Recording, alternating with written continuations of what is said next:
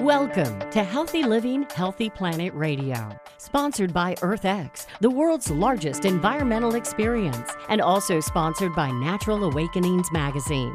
Live your healthiest life on a healthier planet. Now, here's your host, Bernice Butler. Welcome to Healthy Living, Healthy Planet Radio today. This is our second season, and we're excited to continue, and we're excited that you are continuing to join us as we help you explore and understand the unbreakable relationship between your health and the health of the planet.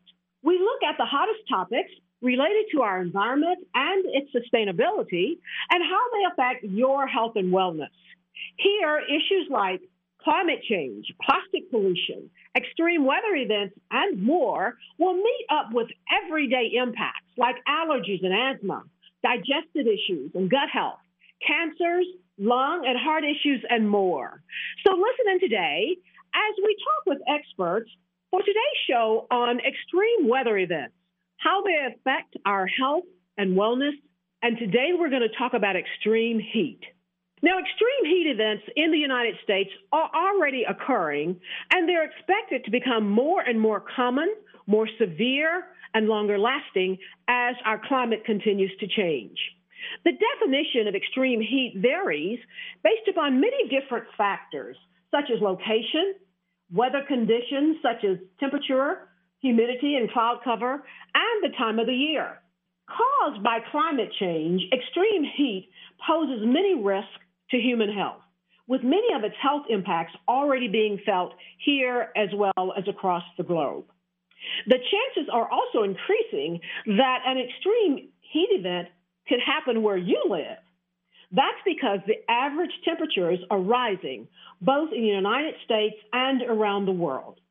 Globally, the average temperatures has been rising since the beginning of the 20th century, and temperatures are expected to continue to rise through the end of this century. Worldwide, 15 of the 16 warmest years on record have occurred since 2000, with the exception being 1998.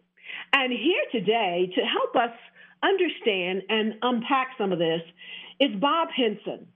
Bob is a meteorologist and journalist based in Boulder, Colorado.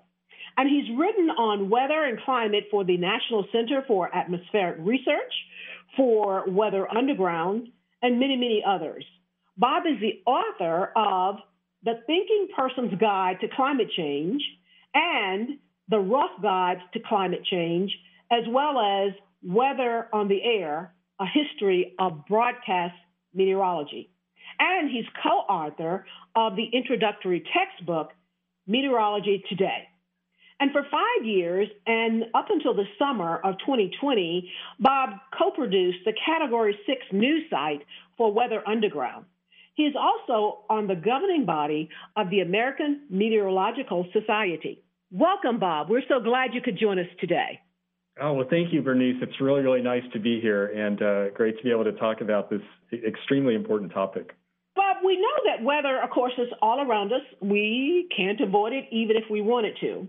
And so it impacts us on a daily, hour by hour, minute by minute basis.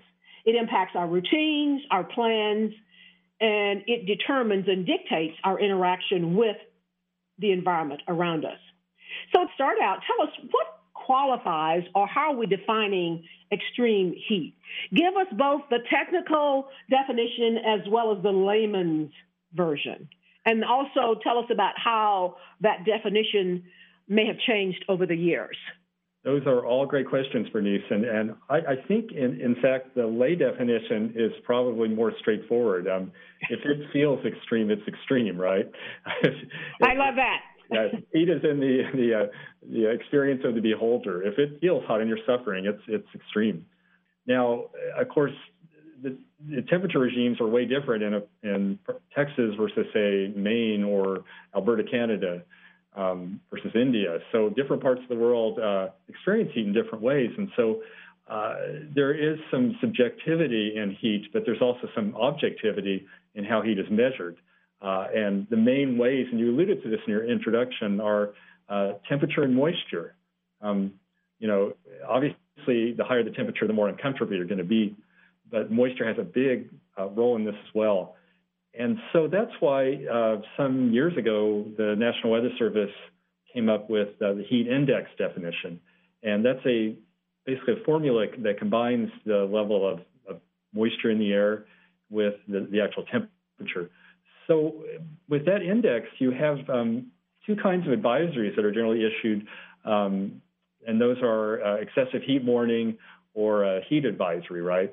What's interesting is that the different uh, criteria for those uh, vary depending on what part of the country you're in. Uh, for example, in Boston, uh, you could have a heat advisory if it's 95 degrees, whereas uh, the heat index, rather. If you're in Washington, D.C., it needs to be 105 heat index. And if you're in Augusta, Georgia, it needs to be 110. So what that goes to show you is that we become accustomed to the heat wherever we live. So that takes some of the edge off extreme heat. Uh, we, we learn to adapt to it wherever we are. Sometimes it's a physical adaptation, such as air conditioning. Uh, sometimes it's our body simply becoming more, more acclimated. Uh, that's why heat waves are actually most dangerous uh, early in the summer when we're not quite used to the heat. So all these things, you know, our experience in a given year, uh, where we happen to live, and our own bodies, in fact, uh, relate to how heat is experienced and what we think of as extreme heat. I want to talk a little bit more in depth and connect the dots for our listeners as to exactly how climate change is causing the extreme heat and the changes in extreme heat. Like, why are we talking about extreme heat? Prior to, I suppose, maybe the last 10 years, we didn't really have conversations about extreme heat because we didn't have as many effects. But I have to think too that at some point it affects the food system. And that may be when we get to drought, which we're going to talk about drought on a show later on at the end of the year. But if we can now, let us connect those dots for our listeners, though, about climate change and extreme heat. Well, sure. Well, um, first of all, obviously, climate change at its heart is global warming. And we know that the planet as a whole has warmed up uh, a little more than one degree um, Celsius in the last 100 years. That's about uh, 1.8 degrees Fahrenheit. So that's going on. And then, of course, on the national and state and local levels, we have uh, varying amounts of warming. Uh, summers have warmed about uh, two degrees Fahrenheit in the United States over the last 25 years. Actually, the interesting thing is that uh, climate change tends to warm the cool periods more dramatically than the warm periods, right? So winters are warming more quickly than summers, and nighttime is warming up faster than the daytime. So the the the, the, the silver lining in that is that um, summer days are not warming up quite as quickly as say winter nights. So that helps take the edge off this in terms of the, the worst effects, you know, those scorching hot summer days. So unfortunately, it's all warming. It's all going in the wrong direction all these things do affect how we experience heat, and even a series of muggy nights can be extremely dangerous. Um, in terms of our, our evolution of our awareness, there was a, a, key event in 1995, a heat wave in Chicago that killed more than 700 people over several days. Uh, they literally had to have refrigerated morgues. It was just horrible, horrible. And that raised the nation's awareness that this is a real problem, no, no less than a hurricane or tornado. So the nation started to invest more in um, planning for heat. And since then, cities have been a lot better about cooling centers and such. So um, we're responding just in time because the climate is now challenging us, right? If it gets warmer, we're going to be challenging those adaptations that we're developing. I kind of think of it as a race between how quickly can we learn about heat and how to deal with it, and how quickly is the climate changing. And so far, we've just been able to keep up. Uh, the uh, heat rate death has been relatively steady the last 20 years, but in some cities it's gotten worse, and Phoenix is an example of that. Um, so that's that's a real concern, and we're going to have to keep adapting and learning more about how to deal with heat uh, as we as we deal with more of it. Talk to us about what you've seen because you're kind of on that subject already. How you've seen us adapt and, and how extreme heat has changed how we live and what we do. I think one example is people drink far more water, right? Um, when, when, I was a kid, people didn't walk around with water bottles regularly, and, and, now that's just a matter of course. And that's an awareness that has been relatively recent. Um, Uh, cities are, are becoming more conscious and planting more trees, uh, which both helps uh, reduce climate change and reduces local temperature because the heat islands in cities is another form of human-caused climate change, right? Uh, it's getting hotter everywhere, but particularly in uh, the concrete canyons of cities. Exactly. So, and I have to think that here in the U.S. and other countries, it will change the way we build and the materials we use for our buildings, like it does perhaps in countries that are closer to the equator. I also noticed it when I lived in South Florida. They build with different materials in different ways than they do here in Texas. We will come back and continue this very interesting conversation with you right after the break. We've been with Bob Henson talking about extreme heat. We want to give a shout out now to our sponsors. That is EarthX, the world's largest environmental experience, promoting environmental awareness through expo, conferences, film festival, interactive experiences, and now EarthX streaming TV service. Our other new sponsors are North Haven Gardens, serving the Metroplex since 1951, the most respected horticultural establishment in North Texas, offering gardening and plant education, concierge services, as well as classes and much, much more with the best Christmas trees in North Texas, we're told. Check them out at nhg.com. Our other sponsor is Lynn Dental Care, practicing dentistry for over 38 years with a holistic approach looking at the whole body. Specializing in periodontics, Dr. Lynn is board certified by the International Academy of Oral Medicine and Toxicology. Check them out at lindentalcare.com. And our last sponsor is Natural Awakenings, Dallas Fort Worth Magazine, the green, healthy, and sustainable living authority for the DFW Metroplex and North Texas communities. Print issues of Natural Awakenings can be found in all Whole Foods markets, natural grocers, Central markets, Sunflower Shops, as well as available free for download online at nadallas.com. Check them out.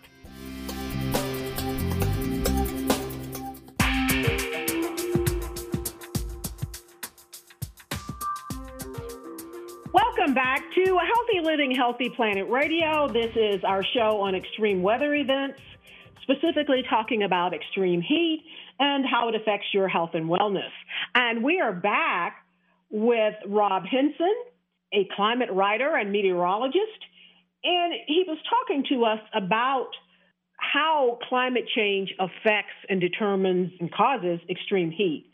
But Rob, if you could talk to us about how do extreme heat, weather patterns, and the oceans interact? I know you've been talking earlier about moisture, so I guess it has to have something to do with all of that. Absolutely. The uh, oceans are kind of like a buffer. Uh, they they take the edges off both heat and cold. Uh, so as the Earth, uh, you know, warms in the summer, cools in the winter, uh, oceans don't respond as quickly. Uh, they absorb some of that heat in the summer and some of that cold in the winter. So if you live by the oceans, your summer is delayed a little bit by a few weeks versus living in the mountains and likewise winter. So as the planet is warming, the oceans are, believe it or not, taking up more than 90% of all that extra heat that's being trapped by uh, fossil fuel gases. Most of it's going in the ocean. So uh, that raises some concerns, and one of those is, uh, what if the ocean decides to just let some of that heat out, essentially? Uh, what if the rate of uptake of the heat in the ocean decides to change? Uh, it's not really understood why so much goes into the oceans. It's not fully understood how that balance is set, but uh, one interesting and big factor in that is La Nina and El Nino. Um, you all, I'm sure, heard of those those syndromes that tend to last a year or two, and uh, they kind of follow a school year calendar. They intensify in the fall and weaken in the spring. But explain to our listeners again what they are to make sure that oh. we're all talking the same thing. I think I, I know, but I've learned many things I don't. sure will. So they both involve the eastern tropical Pacific, kind of the waters in the tropics off Peru and Ecuador. And when those waters, about the size of the United States, when those heat up, that is El Nino.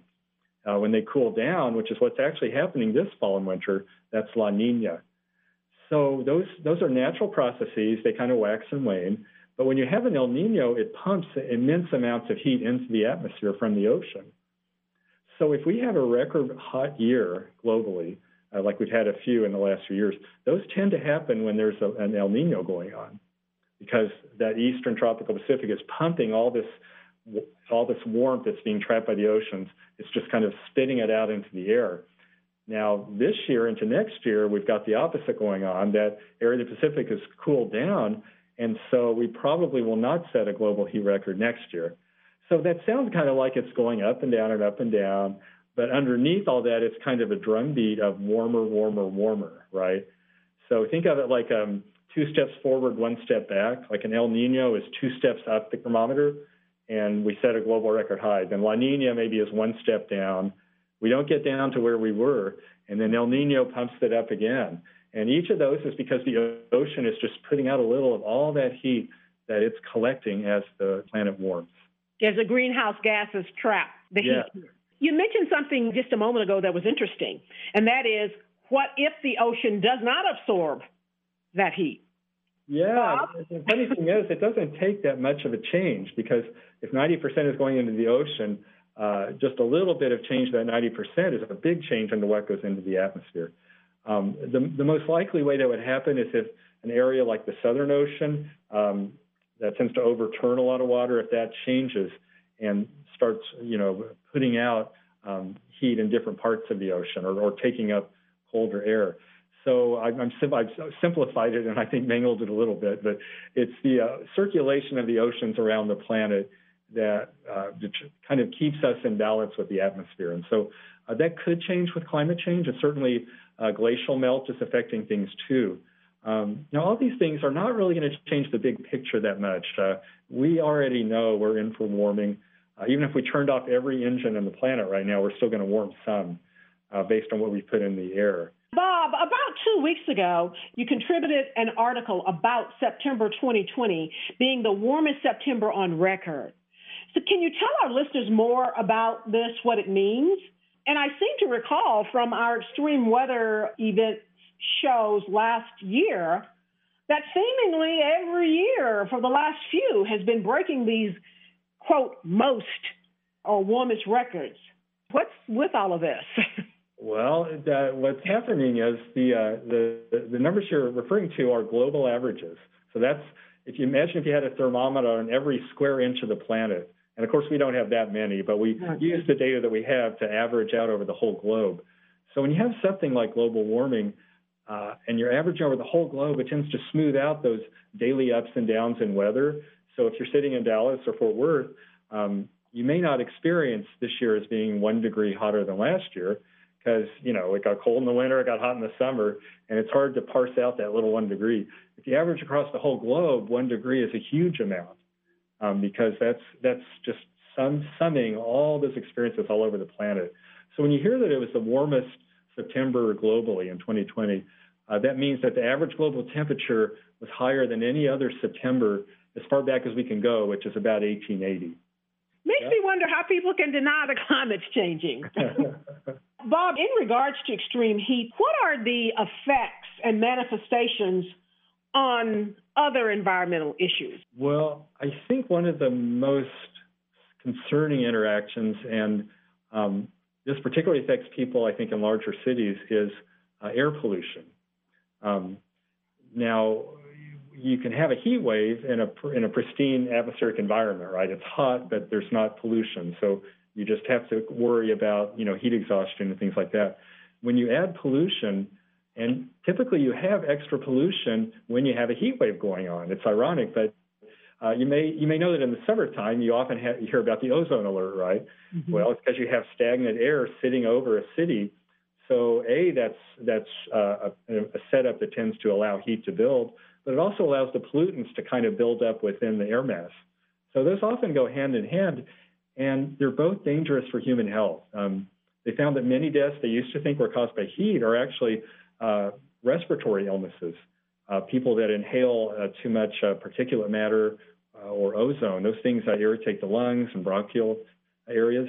Mm-hmm. So especially people with respiratory ailments uh, often are, are, are, sicker during um, heat waves.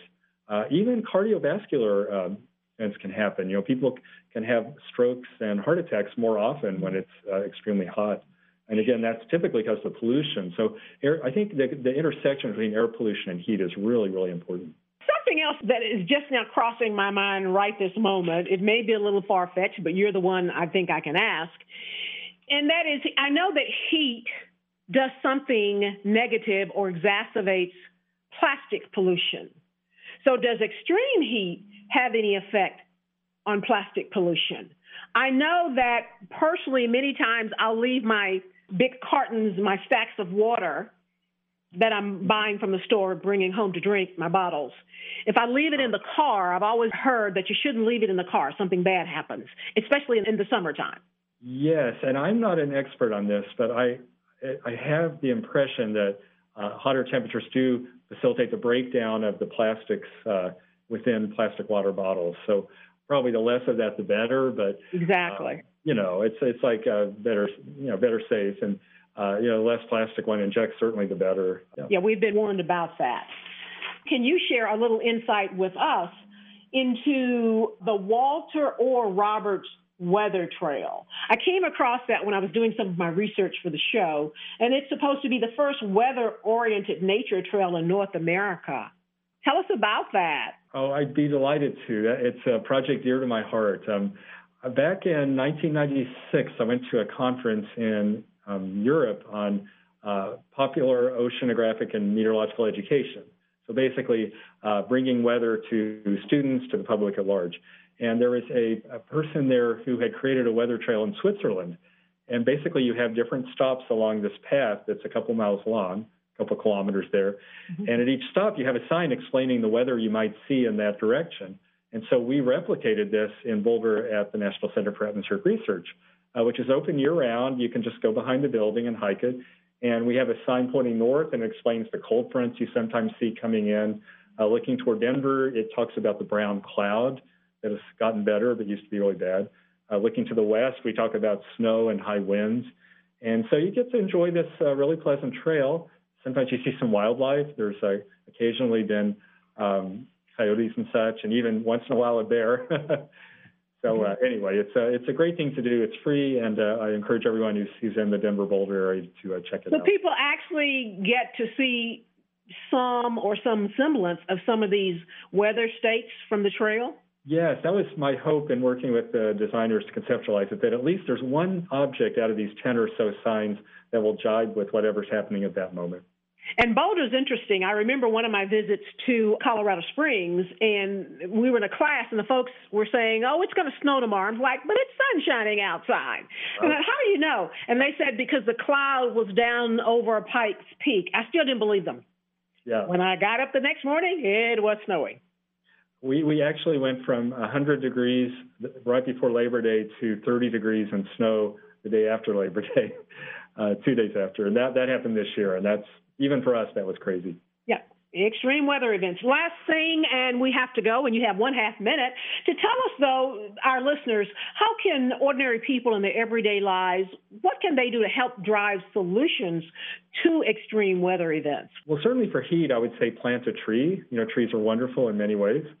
And for extreme weather in general related to climate change, I would say uh, try to reduce your carbon footprint and and uh, uh, agitate, you know, write to uh, your local governments or um, companies and encourage them to reduce our collective carbon footprint. Uh, that's the only way we're going to get there. But it's those little steps that make a difference. Thank you so much. We have been with Bob Henson, who has made us much smarter about extreme heat. Bob is a meteorologist and weather and climate change writer. Thank you so much. We look forward to having you again on our show. Oh, thanks, Brittany. It's my pleasure. Stay cool. I will do that.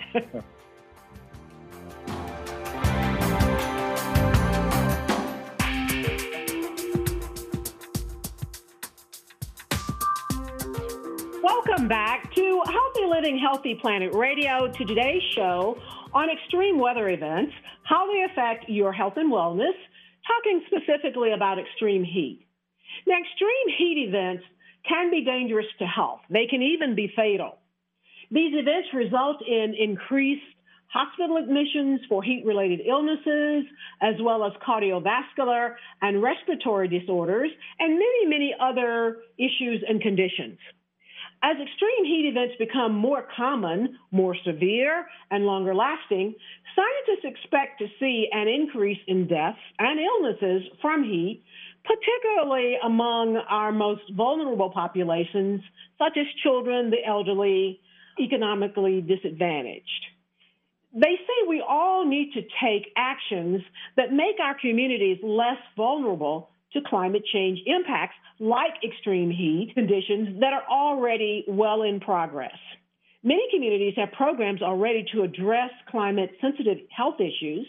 And when it comes to managing the health threats associated with extreme heat, there are a number of approaches that are proven to work well.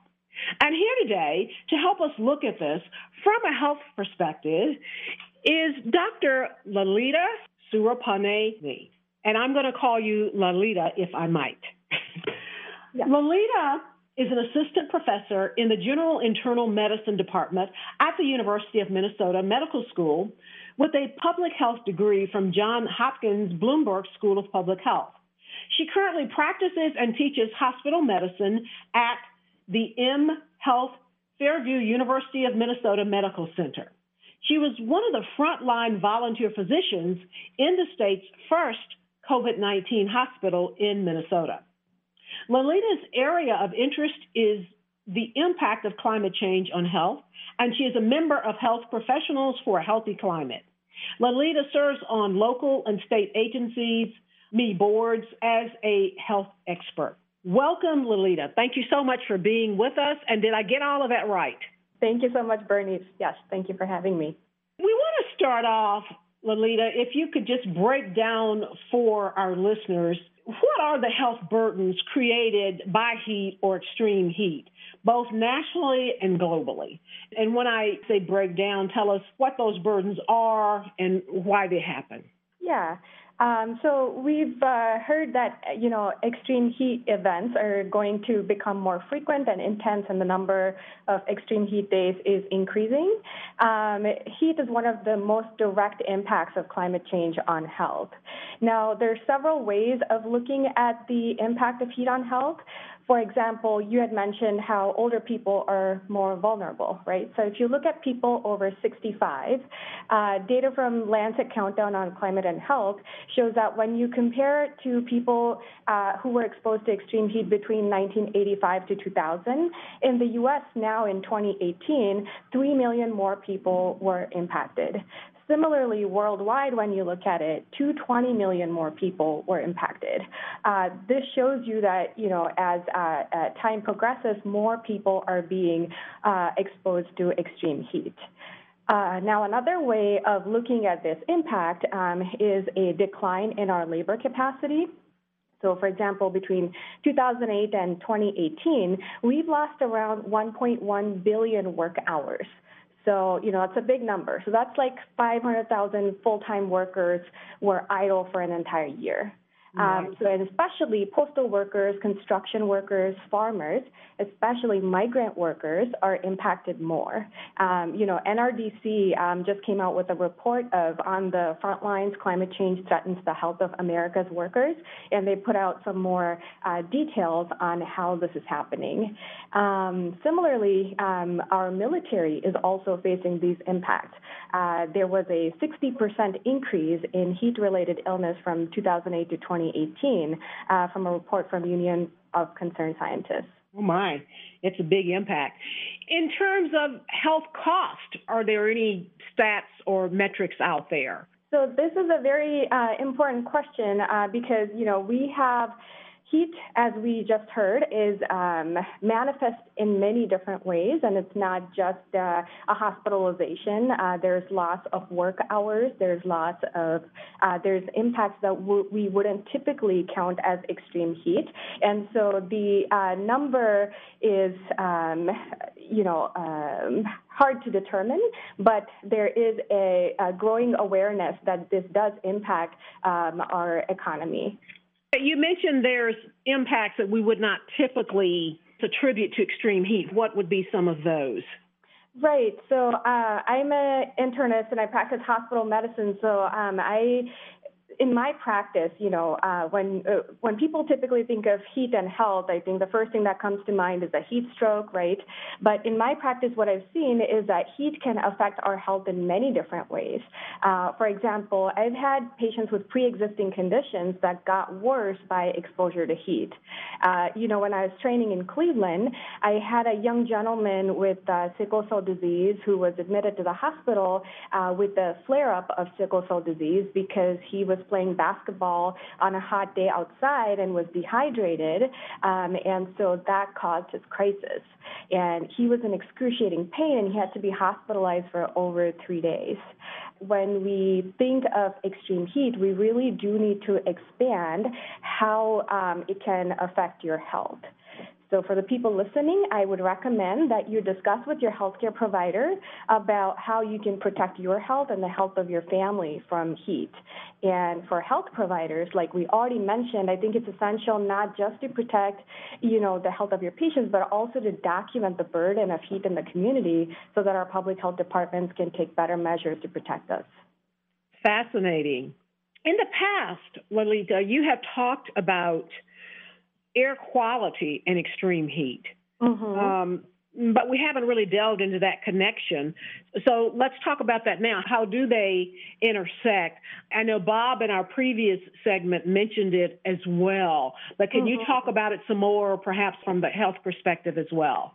Oh, yeah, absolutely. Um, so I think, as uh, Bob had mentioned, on an extremely hot day, polluted air stagnates. Um, and we have a couple of pollutants that react with each other to form that bad ozone, the ground level ozone that can trigger asthma attacks. Um, and we see that, you know, um, more calls for ambulances for respiratory issues um, happen on hot days. Now, um, you know, I wanted to share the story of another patient that I took care of um, here in Minneapolis um, in this past year when we had a, a hot stretch. Um, so my patient um, had she was 40. She had really bad asthma. Um, you know, she was a smoker. She lived downtown, close to the highway, uh, so exposure to air pollution. Um, she um, was not able to fill her inhalers for about a month uh, because of financial reasons, mm-hmm. right? Uh, so she came in with a very severe asthma attack and uh, admitted to the hospital. But her attack was so bad, she even ended up having a heart attack from that. Uh, so she was seen by a cardiologist. She had an angiogram. She had, you know, uh, five new medicines that I started her on, and I sent her back to that same home environment, which in part, at least, contributed uh, to her condition.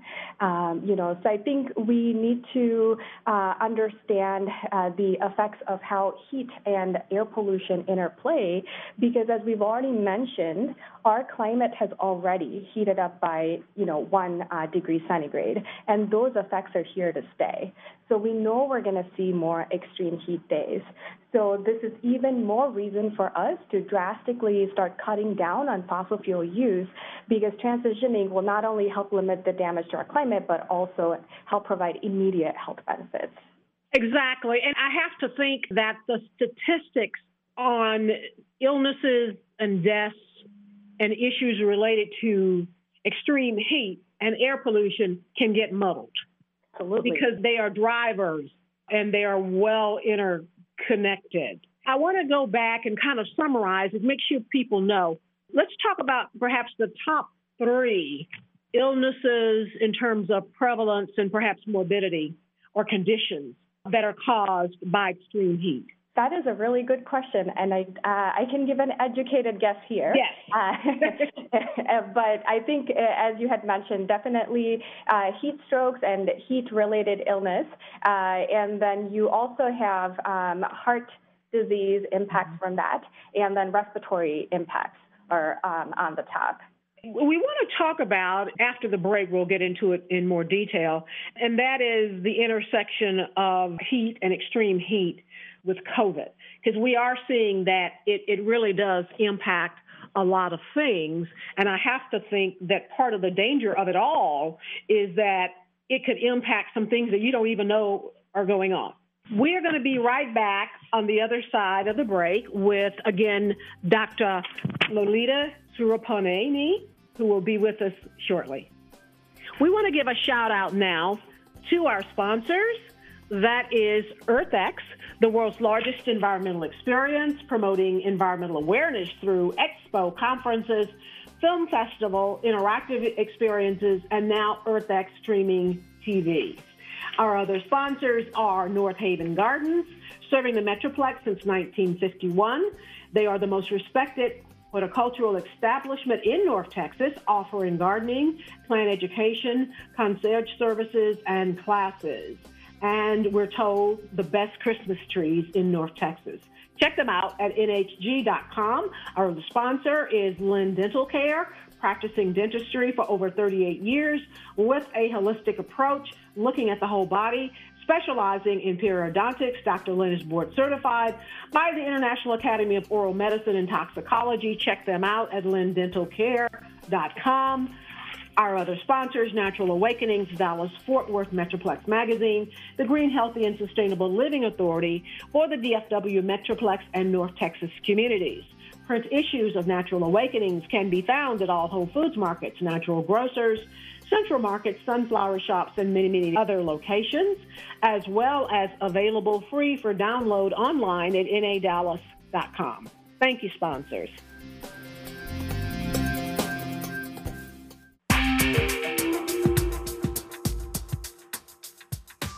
Welcome back to Healthy Living, Healthy Planet Radio. We're back talking about extreme heat as a component of our topic for November dealing with extreme weather events. And we are back with Dr. Lalita Surapaneni from the University of Minnesota. Thank you again for being with us.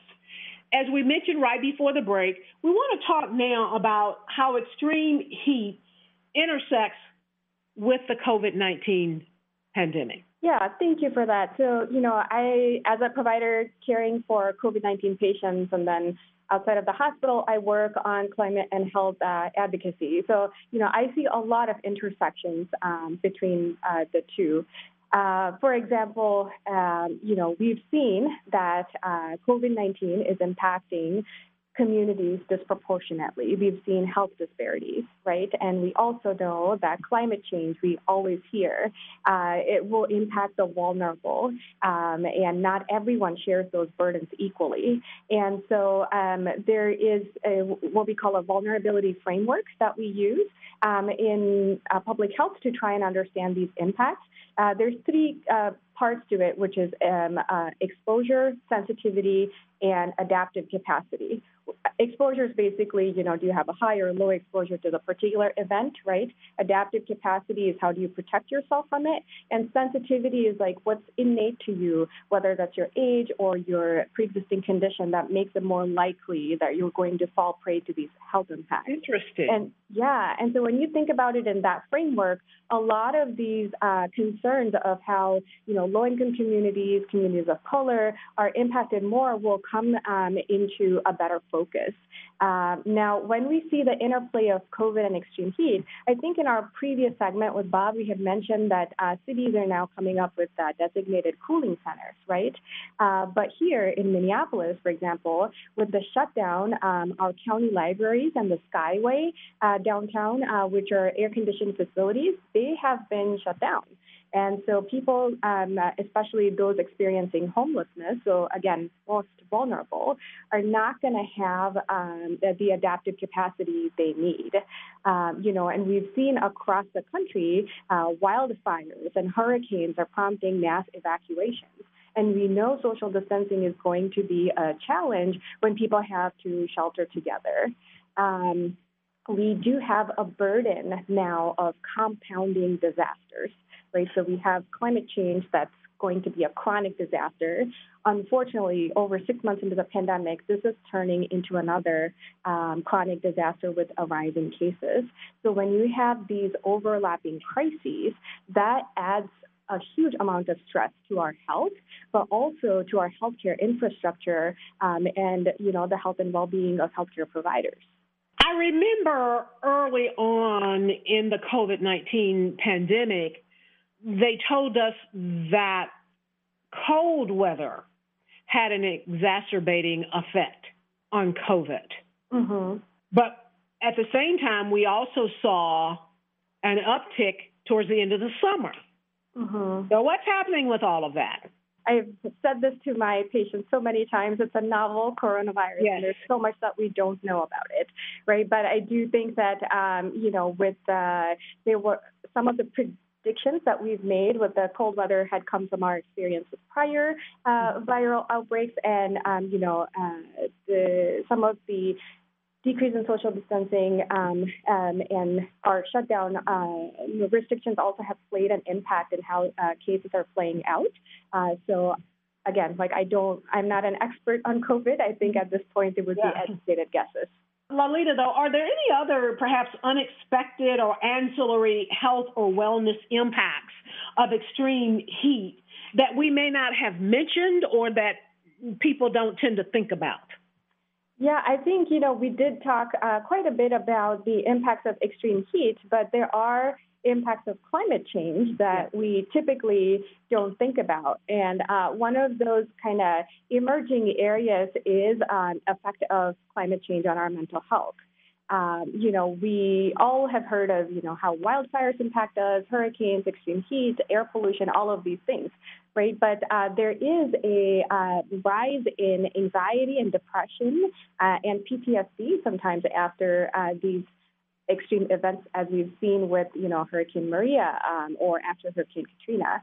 Um, we also uh, see that there is um, impact, like we said, of extreme heat on your mental health.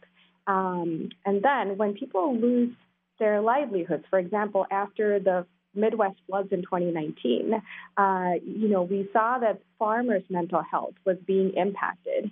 Um, and, you know, I grew up in India, South India, and so unfortunately, I grew up with farmer suicides when there was um, extreme drought. So there's definitely um, mental health impacts there. And I think something that's um, being uh, recognized more now is a phenomenon called solastalgia.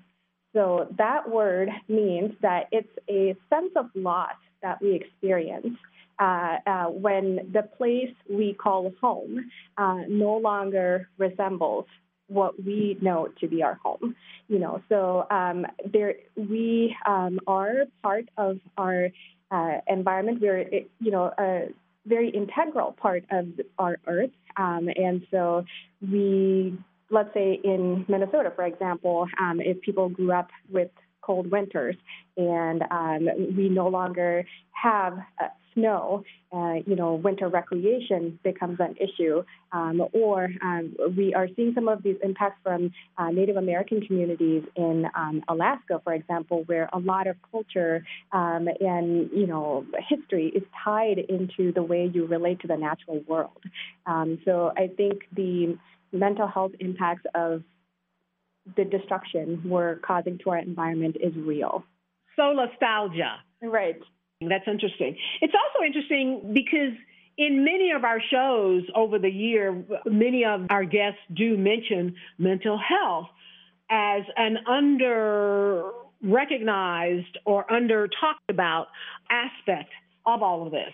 And again, I, I think it's being exacerbated during COVID. Now, Lalita, tell me though, how are you seeing, or what do you see as the role of health and medical professionals in this whole fight against climate change, as well as climate change's offspring of extreme heat? Yeah, you know, um, I think health professionals recognize uh, that climate change and the impacts on health are going to be one of the biggest factors um, on public health in the 21st century. Um, and so, you know, I, I like to think of action in kind of three levels. So, on an individual level, an institutional level, and a policy level. Uh, right, so on an individual level, I think it's very essential that uh, health providers counsel our patients about how to protect themselves from the impacts of climate change. So we need our clinicians to be climate aware. Um, so at the University of Minnesota, we're teaching our medical students in an interprofessional manner um, on the health impacts. Uh, one of my mentors, Dr. Teddie Potter, helped develop a curriculum on climate and health that is now being used internationally. Um, now, at an institutional level, we know that um, healthcare industry contributes to 10% of our country's annual greenhouse gas emissions, more than all of emissions from, uh, let's say, Nigeria. Uh, so you uh, may have seen in the news that NHS um, in the UK just announced a plan for zero carbon. Uh, similarly, at you know our hospital, uh, we have a climate health action program uh, trying to cut down the carbon footprint of our hospital. And turns out that many sustainable healthcare practices actually save the hospitals money. So we have what we call it, yeah, a triple bottom line is what we call it. It's a people, planet, and profit. And I think finally, we health professionals also understand that we can no longer just work in hospitals and clinics. We have to bring the science out of the ivory tower to the public, to our lawmakers, to help develop science based climate policy. One last thing, really quickly, and that is what can be your advice to ordinary people in their everyday lives to help drive solutions? Yeah, yeah, and I think uh, you know people communities do have the solutions. You know how they say think global, act local. Uh, yes, you need scientific expertise, but you also need that lived experience to figure out what solutions are best for your community. So I would encourage listeners to think about, you know, what systems are you a part of? And how can you invoke the collective power of your community into action? right? So we know climate change impacts every aspect of our lives. So we need everyone to participate in solutions that are interdisciplinary. This is not just for the scientists to solve, you know. So a couple of examples like could be even if you're a student um, and maybe you could uh, talk to your classmates, uh, talk to your school, and have an electric bus instead of a diesel bus, right? Uh, in your neighborhood, you could have a program to check on elderly people who live alone uh, so that during heat waves, there's someone checking on them. You know, um, think of what expertise you bring to the table um, and, you know, um, what systems are you a part of because the actions we take today will impact the health of generations to come. Thank you. Great information. Thank you so much. We've been with Dr. Lalita Surapaneni with the University of Minnesota Medical Center, and we really appreciate you enlightening us today. We hope to have you back again in the future. And thank you, listeners, for listening in today to Healthy Living, Healthy Planet Radio. The conversation starts here, but our goal is for it to continue in your home, in your social circles, your workplaces, at the water cooler and in the grocery checkout line so that we can all work together to realize that healthy living is simply not possible without a healthy planet. Our culture is a result of a trillion tiny acts taken by billions of people every day, like yourselves. And each of those tiny acts can seem insignificant, but all of them add up, one way or the other, to the change that we each live through. This is Bernice Butler. Thank you. And join us again next week for more on extreme weather events. And listen to any of our past shows on podcast wherever you get yours.